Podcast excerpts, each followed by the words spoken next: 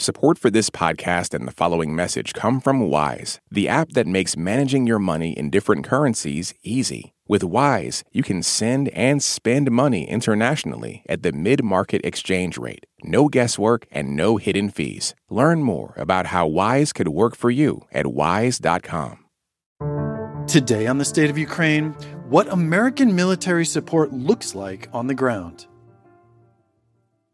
I'm Greg Dixon. American military support has been crucial to Ukraine throughout the war. Think Javelin missiles and HIMARS rockets, and much more.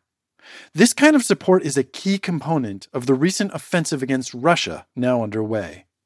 NPR's Greg Myre is in Ukraine, and he recently had the opportunity to see what U.S. support looks like on the ground. And he joins me. Hi, Greg. Hi, Greg. So, you recently visited some Ukrainian military units. Um, tell me where you went and what you saw. Yeah, I went to several places. Uh, one of them was uh, outside Kiev a little bit. They don't want us, that they being the Ukrainian military, doesn't want us to be too specific about this, but we were outside the city a little bit.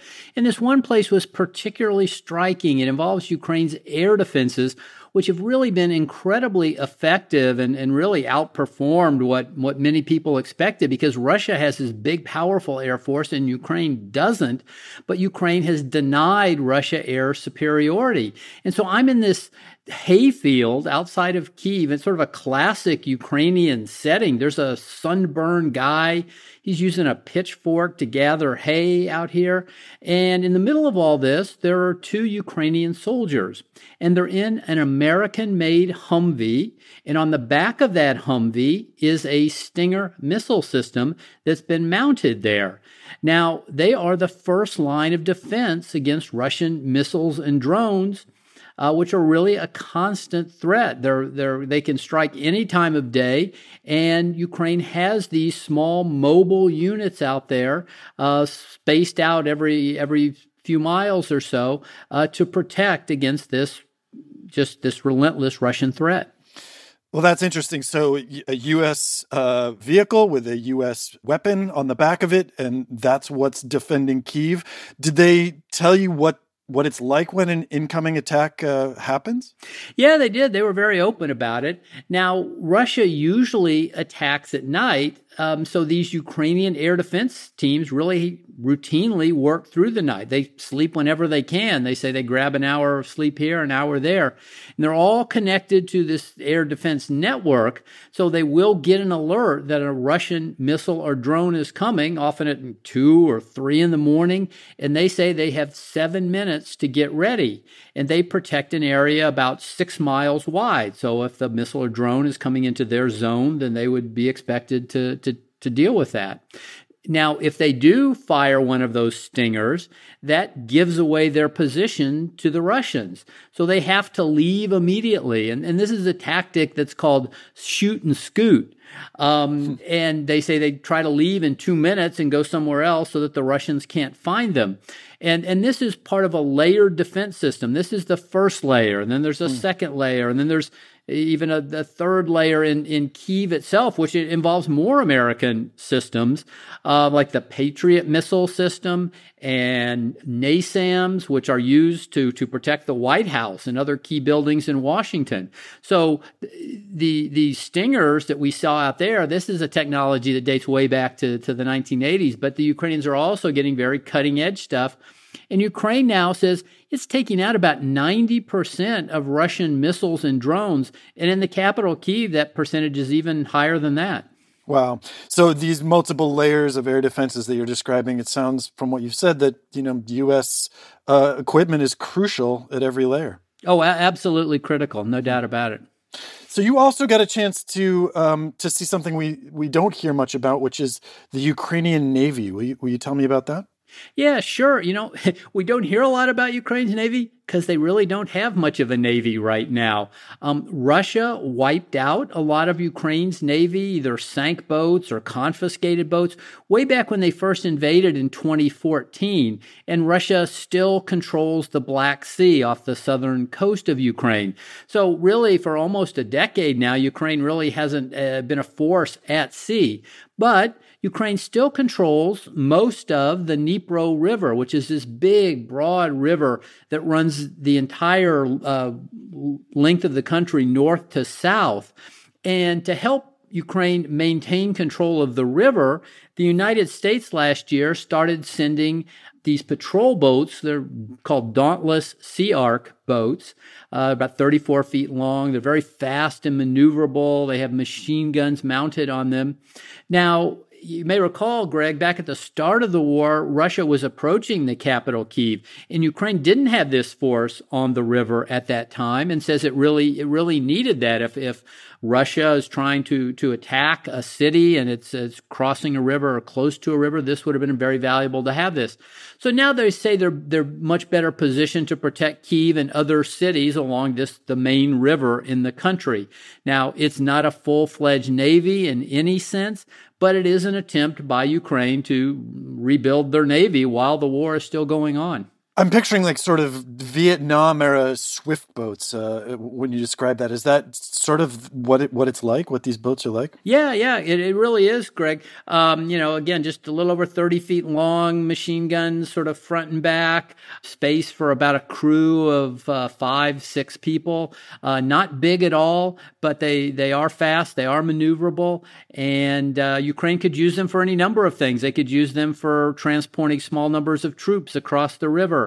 In some cases, they're even trying to, to shoot down drones. Russia is apparently sending drones uh, low above the above the river, so they're trying to to help out with that as well. So there's any number of roles uh, they could play, but that analogy to Vietnam era uh, river patrol boats is is very apt. Yeah.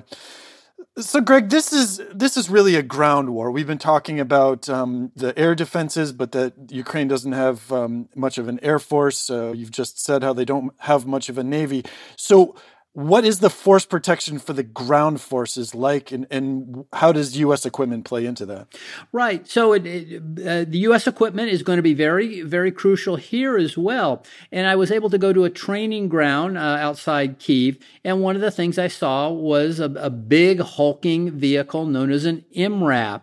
Uh, again, an American-made vehicle. It, it carries troops, and it's it's sort of superpower, if you will, is that it's resistant to mines. And this is going to be very, very important because Russia has heavily mined the southeast of the country, exactly the area that Ukraine is, is trying to retake now with its offensive. So this vehicle could be particularly valuable as, as Ukrainian ground forces try to make their way through minefields. And we're hearing a lot about this, how heavily the Russians have, have mined the area and how hard it is for the Ukrainians to get through. So this is going to be one of the biggest challenges uh, facing Ukraine as it as it tries to press its offensive.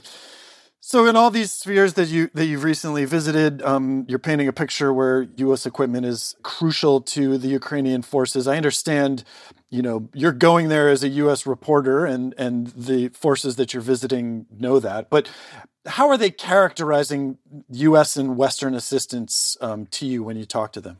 You know, they're they're very grateful. They they are effusively thankful to the United States for all the support they've been getting.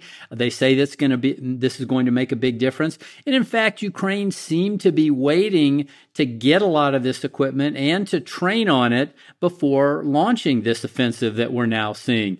Uh, through most of the first 16 months of the war, not all of it, but most of it, Ukraine has been doing mostly defensive operations. And it's always harder to do off- offensive operations. You just, you need more firepower. Um, and, and you see already images of this on the front lines where the Ukrainians are using Western tanks and armored personnel carriers that they didn't have a few months ago. Again, a lot of it from the U.S., but, but a good deal from other NATO countries as well. But will it be enough? I mean, that's, that's the real big question here.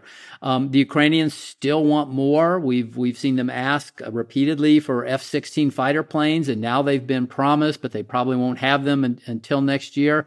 Um, there is a sense that Ukraine needs to do something with all this Western equipment that they've got. They need to show that it will make a difference in the war. If it doesn't, if this uh, if this offensive falls flat, then uh, it could lead some countries to to rethink their support of Ukraine and say, "Hey, we've given you uh, as much as we can, and and you haven't been able to to take more territory." So I think that it will be a critical question whether this Western equipment can make a difference. Right.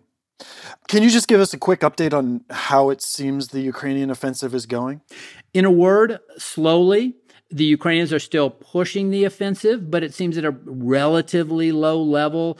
There's even some talk, not confirmed, not official, but they're then almost in a bit of a pause mode as they try to assess Russia's defensive after a, couple weeks of this operation.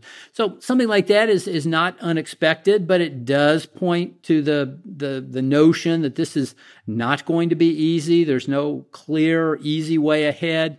Everything the Ukrainians try to take will be contested by the Russians, who are very much dug in. The Ukrainians say they've taken back eight villages in the southeast and advanced a few miles, but they haven't had any major breakthroughs. They haven't taken any towns or cities. Um, they would like to get all the way to the southeast coast to cut the Russian forces in two, but they're at least 60 miles away from the coast, so that's not going to happen soon, especially the way that the Russian forces are dug in with all these minefields and trenches. Sounds like we're going to be hearing about this um, for a long time. It's not going to be a quick affair. A- absolutely, Greg. The expectation is the fighting is, is going to last certainly for many weeks, probably for, for several months. Thank you, Greg. Thank you, Greg. It's NPR's Greg Myre in Kiev. Thanks for listening to the State of Ukraine from NPR News. Please come back for more on the war and its impacts around the world. Support for NPR and the following message come from Saatva Saatva luxury mattresses are every bit as elegant as the most expensive brands, but because they're sold online, they're about half the price. Visit SAATVA.com slash NPR and save an additional $200. This message comes from NPR sponsor Betterment. The emotional build of a will they won't they love story is never chill, but your investing portfolio should be. Betterment is the investing app that lets you be totally chill about your finances. Their automated technology and tax smart tools are easy to set up, so you can focus on navigating any will they, won't they love stories that come your way. Betterment. Be invested and totally chill. Learn more at betterment.com. Investing involves risk, performance is not guaranteed. On Wait, Wait, Don't Tell Me, we have very important people on our show and then ask them about very unimportant things. Here's U.S. Treasury Secretary Janet Yellen. Uh, we are also reliably informed that among your enthusiasms, in addition to macroeconomic policy, is mobile games. Uh, there is some truth in that. There's some truth in that. Join us for the NPR podcast that considers all the other things. That's Wait, Wait, Don't Tell Me.